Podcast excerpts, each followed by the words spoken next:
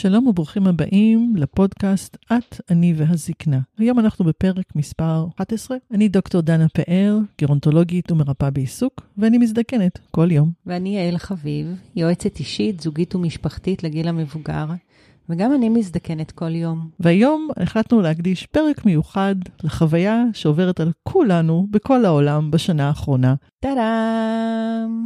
חוגגים שנה לקורונה, בערך. התלבטנו מאוד על השם, ש... שאלנו את עצמנו אם זו באמת חגיגה.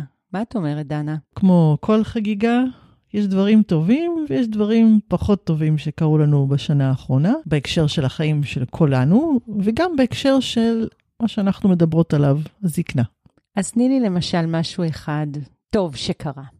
אני חושבת שהמהפכה המשמעותית ביותר לכולם, וגם במיוחד אולי לאנשים מעל גיל 65, זה העניין של אוריינות דיגיטלית.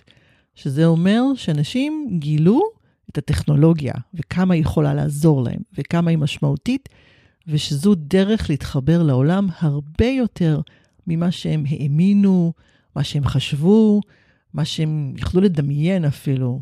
הרעיון הזה שיש זום וככה אפשר להתחבר בליל הסדר, שלא היינו ביחד, ולראות את הנכדים ואת הילדים ולקרוא ביחד את ההגדה בסנכרון כלשהו, ולצרוך תוכן, ולהיות בקשר עם אנשים מעבר לים ובמקומות שונים בארץ, זה משהו שלא הבנו את הפוטנציאל לפני שנדרשנו לזה. אני חושבת שגם אחד הדברים היפים אה, בכל הנושא של הטכנולוגיה, זה שבעצם האנשים המבוגרים סיגלו אותו לעצמם. זאת אומרת, זה לא היה משהו שבכפייה, שהילדים אומרים לילדים, לה, להורים שלהם, בואו תתחברו, או בואו תעשו, או אתם צריכים את הטכנולוגיה, אלא בעצם היה, היה פה תהליך של התיידדות של הדור המבוגר עם הטכנולוגיה החדשה. דרך ניסוי וטעייה, דרך הרבה מאוד אומץ, דרך הרבה מאוד סקרנות, דרך הרבה מאוד ניסוי וטעייה, אבל כן, זה משהו שיצא מתוכם, או מתוך האוכלוסייה, ולא בכפייה. נכון, אם כי הייתה תמיכה מסוימת של הדור הצעיר יותר. אני זוכרת בהתחלה עוד היו מופיעים לי הרבה אנשים בזום עם שמות שאומרים לי, זה לא השם שלי, זה השם של הנכד שלי, או השם של הבן שלי, ואני אומרת, אוקיי, אז פעם הבאה תבואו עם השם שלכם.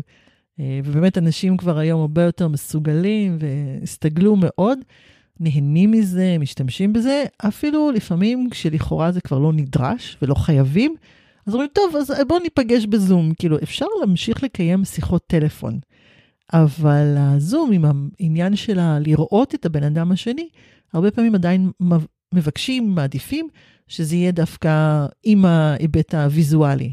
אני רוצה אה, להרחיב את הנקודה הזו אולי קצת מה, מהאספקט שלי.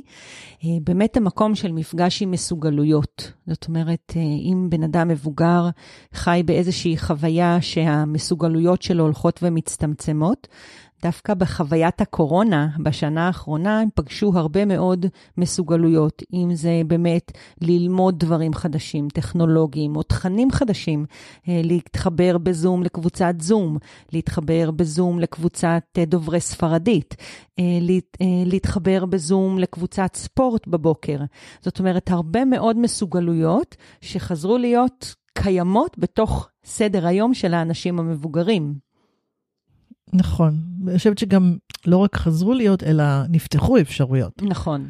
זאת אומרת, העניין הזה של הספורט למשל, זה ממש נכון. אה, אני מכירה לא מעט אנשים שעושים כל יום ספורט עם מישהו אחר בזום, או עם אותם המורים שוב ושוב בזום. ואומנם לקח זמן לעשות את המעבר הזה, אבל מרגע שהוא התרחש, אז זה נעשה משמעותי וממלא את החלל של מה שהחוגים שהיו הולכים פנים אל פנים קודם לכן. נכון שזה לא אותו דבר, ברור. כמו כל דבר עם זום אנחנו רואים, זה לא אותו דבר. אבל יש לזה יתרונות, שבחורף, כמו השבוע שעבר, הייתה סערה, לא צריך לצאת החוצה ללכת לחוג, אפשר לעשות אותו בבית, ואז אין את התירוץ של אני לא עושה היום התעמלות בגלל שיש מזג האוויר גרוע. ופעילות גופנית היא מאוד מאוד משמעותית לרווחה הגופנית, אבל גם לרווחה רגשית. אני חושבת שאחד הדברים שאנחנו הרבה פעמים מדברים עליו בטיפול זה להישאר באזור הנוחות שלך. שאולי בגיל צעיר אנחנו אומרים, תזוז מאזור הנוחות שלך, ואולי אה, תתוודע לדברים חדשים, אבל הרבה פעמים אני מוצאת שלאנשים מבוגרים דווקא נוח לי זה להישאר אולי באזור הנוחות, במקום שאני מרגיש בו בטוח, בקרקע היציבה, בבית שלי, לעשות התעמלות דרך הבית שלי, ולא דווקא עכשיו לרדת במדרגות, או ללכת במעלית, או כמו שאת אומרת, לרוץ בגשם לאיזשהו אימון. אז אולי דווקא פה אזור הנוחות הוא מש, משרת אותי אה, בשביל להכיר עוד ועוד פלטפורמות, שלאלמלא אזור הנוחות הזה, אולי לא הייתי נחשף אליהן. Mm, כן, נכון, וזה באמת אה, הביא להתפתחויות אה, חדשות ומעניינות. אפילו נראה את אה, אברי גלעד, שהתחיל לעשות התעמלות בתוכנית בוקר שלו כל בוקר. יש לו עדת מעריצים גדולה. בהחלט, נכון. אפילו שהם הזיזו את השעה. דנה, את יודעת מה טיפה מפחיד אותי ככה, וכשאני חושבת על, ה, על צורת החיים הזו, שאולי אנשים ימהרו לחזור לשגרה ולדחוק את ה... את החוויה הזו הצידה. מה רע בשגרה? אני חושבת שזו חלק משגרה, מה שהיה בתקופת הקורונה. כבר הפך להיות שגרה, שלא מרצון. אנחנו בהתחלה הרי היינו בטוחים חודש, חודשיים גג, וזה עובר. והנה אנחנו פה, כאמור, אה, חוגגות במרכאות ושלא במרכאות, שנה.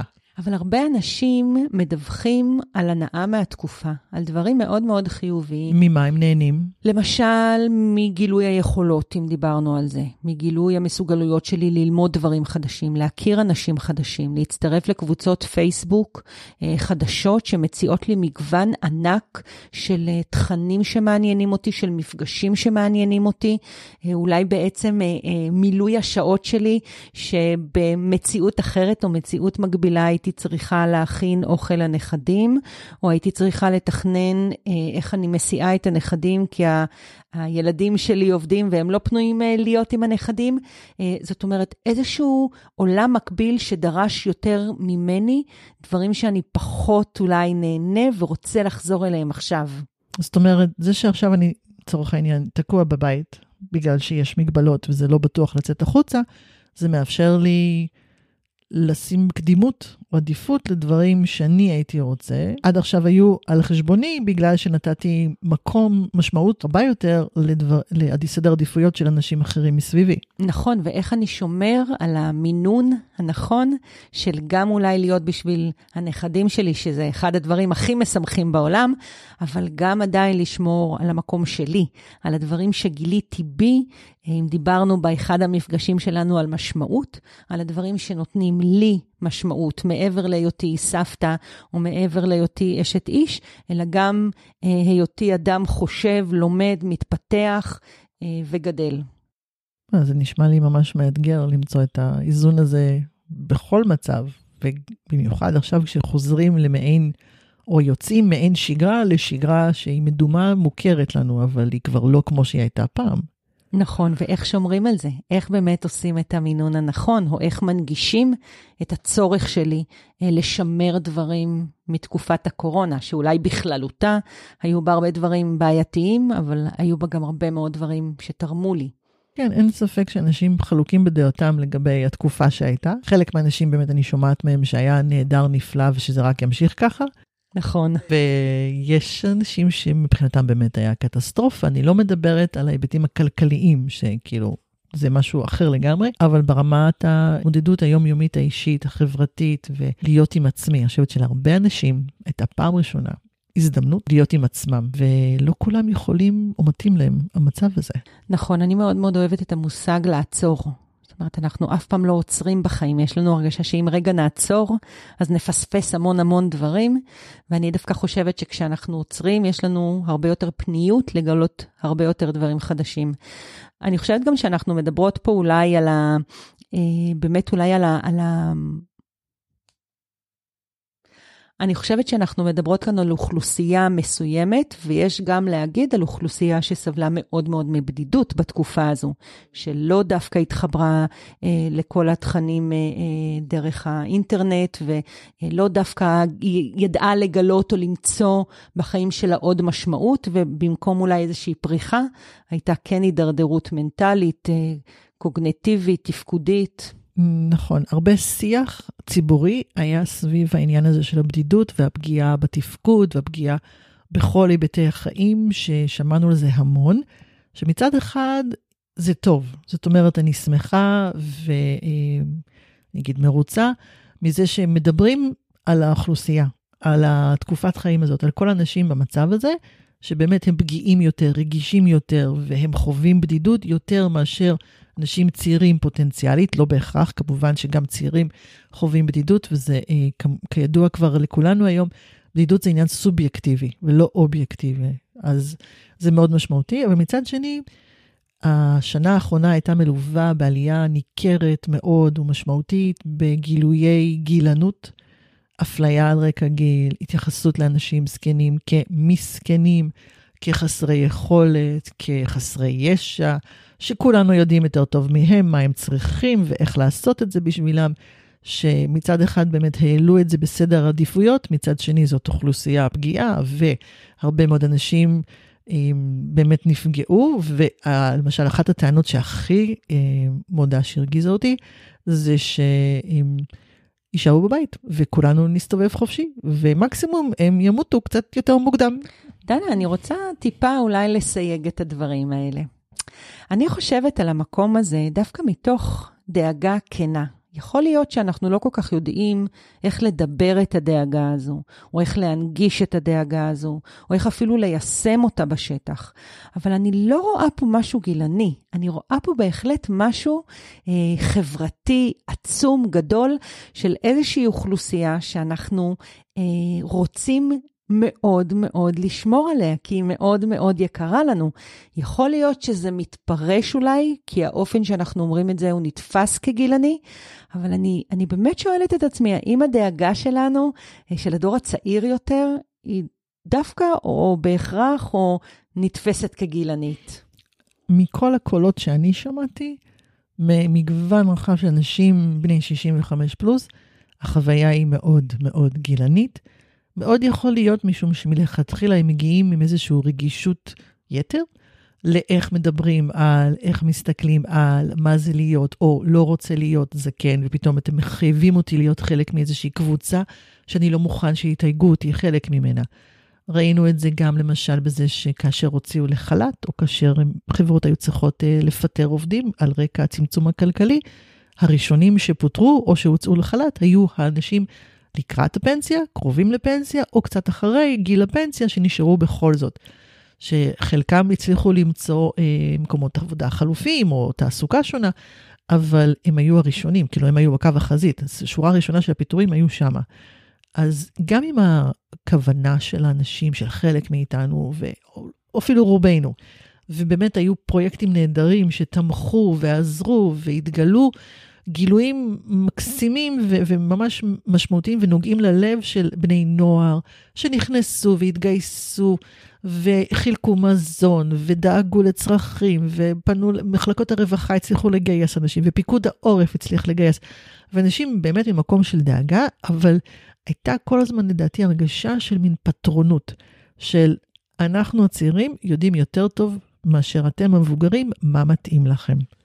אני חושבת שזה משהו שהוא מאוד אה, אה, נוכח אה, לאורך כל החיים, שהצעירים יודעים יותר טוב מהמבוגרים, ואולי זה, זאת אחת הסיבות לתוכנית שלנו בכלל, הפודקאסט, אה, להגיד שהמבוגרים יודעים אה, אולי אפילו יותר מהצעירים, בטח ובטח מה טוב עבורם. יחד עם זה, אני רוצה אה, כן להגיד שהייתה פה הזדמנות פז לחבר בין עולמות. נכון שככל שהשיח עולה יותר למודעות והוא יותר נמצא במיינסטרים, אנחנו יותר רואים את הקצוות. אבל אני חושבת שכמו שאת אומרת, היה פה חיבור מופלא של הדור הצעיר, שגילה אולי במרכאות את הדור המבוגר, והבין שיש פה בן אדם. אין פה מקשה, אין פה חתך גיל.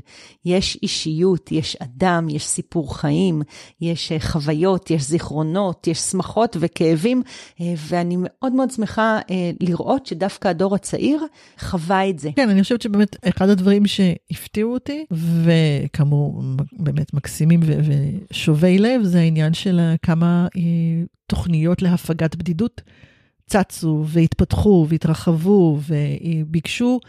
אה, הכשרות והדרכות ספציפיות למתנדבים שלהם בהקשר של קורונה. זאת אומרת שאמרו, אוקיי, אנחנו לא יכולים לעשות את כל מה שעשינו בעבר, זה לא אומר שאנחנו מוותרים, אלא להפך, אנחנו צריכים להרחיב את השירות שלנו ולהתאים אותו למגבלות ולהנחיות שיש. כדי שנוכל לעשות את המקסימום, כי זה הזמן הקריטי ביותר והמשמעותי ביותר. כי בטוח היה הרבה יותר קל לוותר ולהגיד, טוב, תקשיבו, אה, אי אפשר להיכנס לבתים, אז זה נגמר שם. אבל ממש לא, עשו המון אדפטציות בשטח, בין אם זה באמצעות רשויות מקומיות ומתנדבים שלהם, בין אם זה עמותות ומתנדבים שלהם, אבל באמת היה איזושהי אה, התייחסות והתגייסות שהיא מאוד מרשימה. אני חוששת שהיא קצת דעכה ככל שהשנה התקדמה, אבל זה מפאת השחיקה הכללית שעברה על כולנו, וכפר גם מבחינת אה, צמצום המשאבים שעמדו בפני כל המארגנים האלה.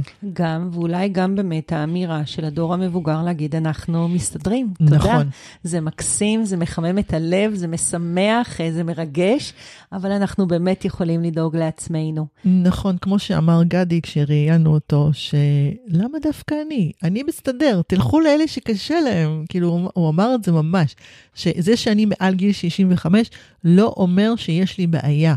תעשו את ה... התרומה, את השירותים, לפי הקושי שאנשים מדווחים עליו, לא לפי זה שאני שייך לקבוצה מסוימת. דנה, אחד הדברים שגם ככה הזכרנו בשיחות בינינו היה כל העניין של השימוש בטלרפואה. זה בשעה טובה ומוצלחת, התקדמנו לזה. כבר שנים אני עושה איזושהי הרצאה על טכנולוגיה, ואני תמיד מביאה איזשהו אה, קליפ שהיה של מכבי בזמנו, שטוב, מכבי, הקופת חולים שלי, אני אוהבת אותה מאוד. היו בין הראשונים בארץ שמאוד קידמו את הרעיון של טלרפואה, שבעצם האדם לא חייב ללכת לרופא שלו ולבזבז את הזמן שם, ואולי גם להידבק בדברים שאין צורך להידבק בהם, אלא אפשר באמצעות הדור האלקטרוני, או באמצעות שיחת וידאו, או אפילו שיחת טלפון או אס.אם.אס, לקבל את השירות מהרופא או מכל אחד אחר. ובאמת, אה, אחד הדברים שהתפתחו מאוד זה שיקום מרחוק, כי אנשי מקצוע, מקצועות הבריאות, פיזיותרפיה, ריפוי בעיסוק, קלינאי תקשורת, הכל, גם תזונאים, פתאום נותנים הרבה יותר שירותים מרחוק, הטמיעו מערכות שלמות של מה שנקרא מציאות מדומה, וכל מיני תרגילים. מרחוק שאפשר לעשות, וכן, זה חוסך כוח אדם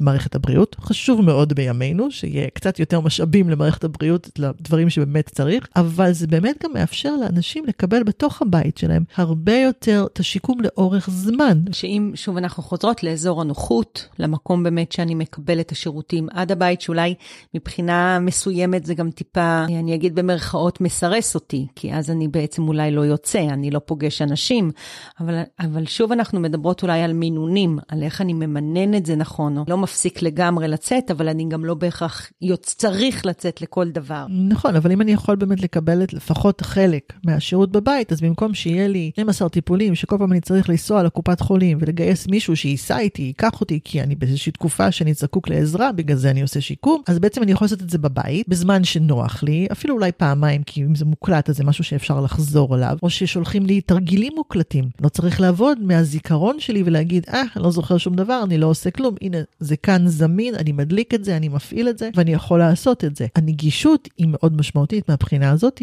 ואין ספק שקפצנו קפיצה אדירה מבחינה זו השנה האחרונה, וזה יישאר איתנו. אמן. דנה, יש משהו שאת ככה חושבת עליו שהוא היה אולי באופן משמעותי, התגלה במערומיו בתקופת הקורונה? איזושהי חולשה חברתית, איזשהו קושי מעכיר את אווירת יום ההולדת של הקורונה?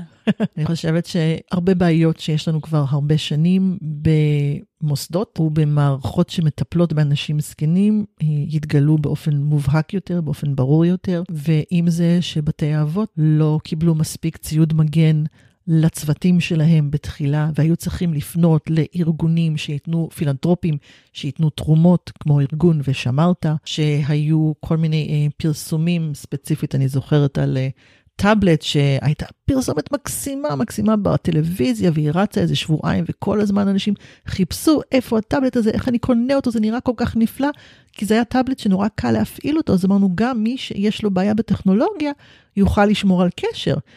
ובעצם הטאבלט הזה עוד לא היה בפיתוח, וגם כשהוא היה בפיתוח, חילקו אותו בכל הארץ לכל מיני רשויות. הרשות החליטה כמה אנשים יקבלו לפי הצורך, ובמקרה הטוב, כל רשות קיבלה בין 7 ל-10 יחידות. אז כאילו, בשביל מה השקעתם בפרסומת המהממת הזאת, שהיא באמת הייתה יפה? אני חושבת שהיה פער נורא גדול בין מה שאנחנו רוצים לתת לבין מה שיש לנו לתת. ו- ובאמת היה פה איזשהו מרדף אחרי הדבר הבא שנמציא, ואולי יפתור את המצוקה של האנשים המבוגרים בבדידות, מבחינה תפקודית, אה, מבחינת אה, קוגניציה, זאת אומרת, מהרבה מאוד בחינות, נורא נורא רצינו למצוא את הפתרון. ואם אנחנו ככה חוזרות למקום של הגילנות, באמת המקום אצלי בחוויה זה, נורא נורא רצינו לעשות טוב, אולי לא ידענו איך. הכוונות היו מאוד מאוד טובות. העניין הזה שאני מאוד מרוצה שהאוכלוסייה עלתה לסדר היום, שהיה שיח, שמדברים שצריך למצוא פתרונות, צריך לתת מענים. המון המון אנשים, ולמעשה בכל משפחה. זה לא משהו שאפשר להגיד, אה, טוב, אני לא. לכולם מתישהו יש הורים, והם רובם הזדקנו במידה כזו או אחרת, וצריך לתת להם טיפול ככה או אחרת, בין אם זה לא כרגע, בין אם זה בעתיד, בין אם זה בעבר, כולנו יכולנו להתחבר לעניין הזה. אפשר לומר באמת שהפתרונות שניתנו, או ההתייחסות שנגררה בעקבות כך, הייתה פחות מאידיאלית, אבל בסדר, אנחנו מתרגלים עדיין. לגמרי, במגפה הבאה אנחנו נהיה סופר אה, כולנו. דנה, אני רוצה כן אה, להכניס אולי איזשהו נושא שאני שמעתי הרבה במהלך הקורונה ממפגשים עם אנשים מבוגרים, גם על איזושהי תחושה של אובדן שליטה. אני בעצם מבין שאני לא שולט על החיים שלי. כי אני יכול לתכנן הרבה מאוד תוכניות. כל שנה היא יקרה מפז, והשנה רצינו להיות בדרום אמריקה, ובשנה הבאה תכננו לנסוע למזרח הרחוק, ו, ופתאום הכל נגדע, אז גם החוויה באמת שאין לי באמת שליטה על מה שקורה, ויחד עם זה גם איזשהו מפגש עם חוויית הסוף. זאת אומרת שהמוות פה, המוות פה, והוא יכול לקרות אולי הרבה יותר מהר ממה שחשבתי או תכננתי, וזה ככה שתי סוגיות ששמעתי אותן הרבה. זה משהו שגם את פגשת? אחד הדברים ששמעתי זה בעיקר מאנשים שהם ניצולי שואה, שהיו, אה, מי שעכשיו אה, נמצא איתנו וחווה את השואה, היה ילד, והם דיברו על זה שכשהם היו ילדים, מלחמת העולם השנייה גבתה את ילדותם, והעיבה ושינתה לעולם. ועכשיו, שהם בתקופה של סוף החיים שלהם, שהם יכולים אה, ליהנות, או לרוות נחת, לעשות מה שהם רוצים, או מה שזה לא יהיה, הקורונה לקחה להם. וואו, איזה, איזה אמירה קשה. ממש, ובאמת, הם ממקום של אני נהנה וטוב לי, ויש לי משפחה, וכל מיני דברים מהסוג הזה, ופתאום גם את זה לקחו לי, אפילו את המפגש המשפחתי, אוקיי? גם אנשים שאומרים, אוקיי, אז אני לא יכול לטייל, מצבי התפקודי השתנה. אבל המפגש של המשפחות מאוד מאוד השתנה, וזה קריטי במדינת ישראל, מסתבר. טוב, תמיד ידענו שאנחנו חברת אה, שבט כזאת. העניין הזה מאוד מאוד השפיע לרעה, וזה גם החוויה, אבל זה גם השפיע על מצב התפקודי, המצב המנטלי, המצב הרגשי. ראינו המון המון התגייסות של אנשי מקצוע, ממש, כאילו, אני רוצה לציין את אה, אנשי מקצועות הגרונטולוגיה, מה זה התגייסות? פסיכולוגים, עובדים סוציאליים, רופאים, אחיות, כולם, ופייר, גם משרד הבריאות ניתן לו קצת קרדיט, עשה דברים, אני יכולה לומר שעשינו, איך שהתחילה הקורונה, הכנו חוברת שהייתה מיועדת לעזור לאנשים שמטפלים באדם עם דמנציה, שנסגרו מרכזי היום, ופתאום אנשים בבית, ומה עושים איתם, ואיך מתמודדים, וכדומה. ויחד עם הג'וינט אשל הוציאו את החוברת הזאת, ותרגמנו אותה גם לאנגלית. בהחלט היה שם איזושהי עשייה, היה פרויקט לטלפונים, לקו חם, אז היה הרבה מאוד התגייסות באמת כדי לנסות מתוך הבנה שהמצוקה היא מצוקה אמיתית, וזה מאוד משמעותי לאנשים שהם לקראת סוף חייהם. אחד הדברים, אני פגשתי בתקופה הזו, ובאמת ריכזתי אה, צוות מתנדבות שנתן מענה טלפוני לאנשים שחוו קושי רגשי, שהיו יכולים להתקשר למוקד, ואנחנו בעצם נתנו להם איזושהי אה, תמיכה רגשית. באמת היה תחושה של אה, סוג של אובדן. זאת אומרת, ממש תהליך של פרידה מתקופת חיים שהייתה. אנחנו לא יודעים מתי היא תחזור, אם בכלל ואיך היא תחזור, וממש היה תהליך אבלות ופרידה מהחיים שהכרנו. ואני רוצה להגיד שגם היום כשאנחנו אולי לקראת אה, איזשהו סוף של תקופת הקורונה, או חזרה לסוג של שגרה עם הקורונה בחיים שלנו, גם היום אנחנו חווים איזשהו תהליך של פרידה מהתקופה שהייתה. מה היה לי טוב, מה לא היה לי טוב, סוג של סיכום, לעשות קלוז'רים עם, עם כל מיני מקומות. זאת אומרת, להנכיח את, ה, את המקום של היה משהו, הוא לא נגמר, הוא ממשיך. הוא ממשיך אחרת, אבל הוא ממשיך. וכן לנהל את השיח על פרידות, על, ה, על התובנה שלי שיש פער גדול בין הרצוי למצוי, על מה אני מניח מאחור, על מה אני לוקח איתי לתקופה הבאה שלי. זאת אומרת, כן איזשהו שיח, אם אנחנו מדברות ככה על שיח רגשי, אז כאן באמת להכיר את ה... בתקופה הזו אה, כמשהו שאנחנו צריכים גם רגע לדבר עליו, ולתת לו מקום כאיזושהי אולי טראומה, או איזושהי... אה, יהיו אנשים שיגידו מכה קלה בכנף, אה, אבל כן משהו שחווינו השנה, שאנחנו צריכים שנייה להסתכל עליו. אני חושבת שטראומה זה באמת המילה המאוד uh, מתאימה פה, גם מבחינת הפתאומיות והחדות, בלתי צפוי לחלוטין מבחינת רוב האנשים, בטח עם ההשלכות שהתפתחו בעקבות זה, גם מה שבאמת לוקחים הלאה. זאת אומרת, זה לא הולך להיות לחזור לעולם למה שהיה קודם לכן, ולא רק בגלל שנשארת, נקרא לזה צלקת הזאת, של משהו שיכול אחרת, ואז אנחנו תמיד נהיה ממין, טוב, אולי לא כדאי להשקיע, כי מי יודע מה יקרה בשבוע הבא, וכל מיני דברים מהסוג הזה. אבל אה, כן, אין ספק שזה משפיע. דווקא כשאנחנו אולי לקראת סוף החיים, זה מעורר הרבה מאוד אה, תהיות, חרדות, שלא היו שם קודם לכן. קשה להתמודד עם זה, בנוסף לכל הדברים האחרים. מאוד, אני יכולה להגיד שפגשתי הרבה מאוד שיח על מוות. אה, בשנה האחרונה, על הפחד מהמוות, על המפגש עם המוות, שאולי הוא מקדים קצת, כי זה לא היה בתוכניות שלי. בהחלט המוות עלה הרבה מאוד פעמים אה, בשיח עם אנשים בתקופת הקורונה, וכן, וגם אותו צריך לדבר, דנה. אה, כן, זה משהו שתמיד אנחנו אומרות. לגמרי. צריך לדבר על הכל. אני כן רוצה לומר עוד דבר אחד לגבי, אני מאוד שמחה שיש חיסון. כמובן שהתחסנתי פעמיים. אני מסודרת עד אוגוסט, אני חושבת, אומר לי התעודת חיסון שלי. יחד עם זאת, העניין הזה של להשיג את החיסון, שהיה בזה הישג כביר, אין ספק. ואחד הדברים הנהדרים שקרו פה זה היה שיתוף פעולה בינלאומי מדעי שלא ראינו כדוגמתו מעולם. זאת אומרת, רמת השיתוף הידע הייתה פנומנלית, ואני מאחלת לנו שרק ימשיכו ככה בקהילה המדעית מבחינת שיתוף ידע, כי זה מביא להישגים מאוד מאוד משמעותיים. יחד עם זאת, ההשקעה הניכרת, בין אם זה בכסף, ובין אם זה בזמן ומשאבים ומחשבה של כל החוקרים והמדענים האלה כדי למצוא את החיסון הזה, כדי להתגבר על הקורונה, כדי לטפל באנשים וכולי, בא על חשבון בסופו של דבר כל המחלות האחרות, כי יש פחות כסף כדי למחקרים, ואנשים שאפשר לגייס אותם, יש פחות, כי אסור בכלל להגיע לבתי חולים, או בכלל אסור להגיע למרכזי מחקר, או שאי אפשר להמשיך את המחקרים שהתחלנו אותם, כי בעצם יש סגר, או יש כל מיני דברים אחרים. אז עולם המחקר הרפואי והמדעי יצא אה, אולי באיזון, גם נשכר וגם נפגע מכל מה שקרה אה, בשנה האחרונה בהתייחס להיבטים האלה. הזמן, כמו שאומרים, time will tell, אנחנו נראה עם הזמן מה, מה היו ההשלכות המשמעותיות באמת על uh, כל העולם הרפואה מהבחינה הזאת. אני חושבת שישראל שוב התגלתה כמעצמת uh, כל ישראל חברים, שבעיתות משבר ומצוקה אנחנו כל כך יודעים להירתם אחד בשביל השני, אה, וכל כך יודעים אה, להיות אחד בשביל השני, ואני חושבת שהאוכלוסייה של המבוגרים אולי הייתה המובילה בלזכות אה, ביחס הזה. שאתם אולי תקראו לו גילנות, אבל אני קוראת לו יחס מועדף. אני כן אומר שאחד הדברים שראיתי בתקופה הזאתי, הזכיר לי את מה שהיה במלחמת העול... מלחמת, מלחמת, מלחמת לבנון השנייה, שבה כן הייתי. פה באזור הצפון, ועבדתי בבית אבות, הזקנים שעבדתי, כאילו לא היה אפשרות להתחיל להעביר ב-30 שניות אנשים בכיסאות גלגלים ממקום אחד למקום אחר, בהנחה שהם היו בכיסא גלגלים בזמן, ולא צריך להוציא אותם מהמיטה, להעביר לכיסא גלגלים, להעביר למקום אחר.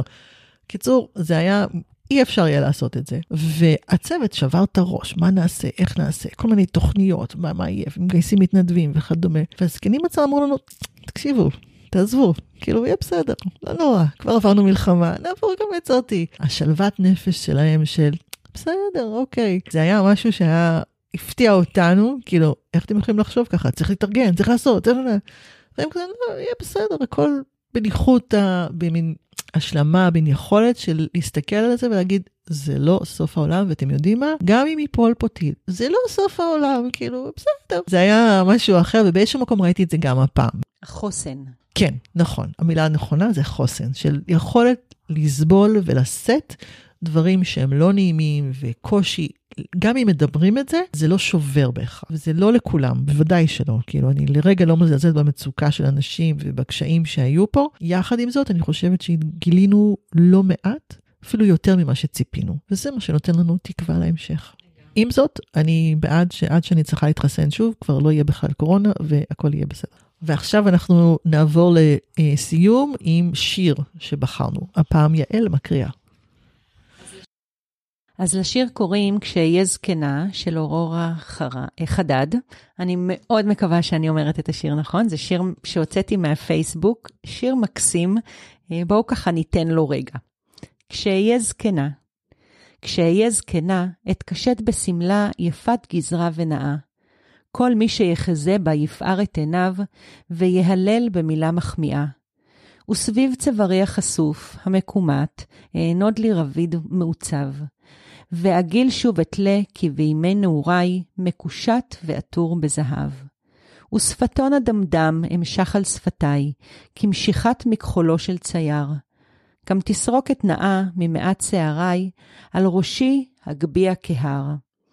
ואצא לשדרה בטפטוף עקבים, בצעד נרגש וקל, להסב שוב אליי מבט או קריצה, כמו אז על אותו הספסל. ואביט אל הנוף המוכר מימים, וליבי יהלום בחזה. אנשים זה לזה, אהבה בו יפיחו, אין אזכור את הדופק הזה. אך אני שמשב, שקופה בוודאי, בשמלה, רביד ועגיל, ואיש לא יבחין, לא ייגש, לא יפנה, לא ידע כי נפשי אין לה גיל. מקסים. טוב, אז אנחנו נסיים כאן להיום, בתקווה כאמור שהקורונה תמשיך הלאה מחיינו. עם זאת, אנחנו נשכיל לשמור ולשמר את מה שעשה לנו טוב, את מה שלמדנו, את מה שגדלנו והתפתחנו. עד הפעם הבאה. תודה, יעל. תודה, דנה.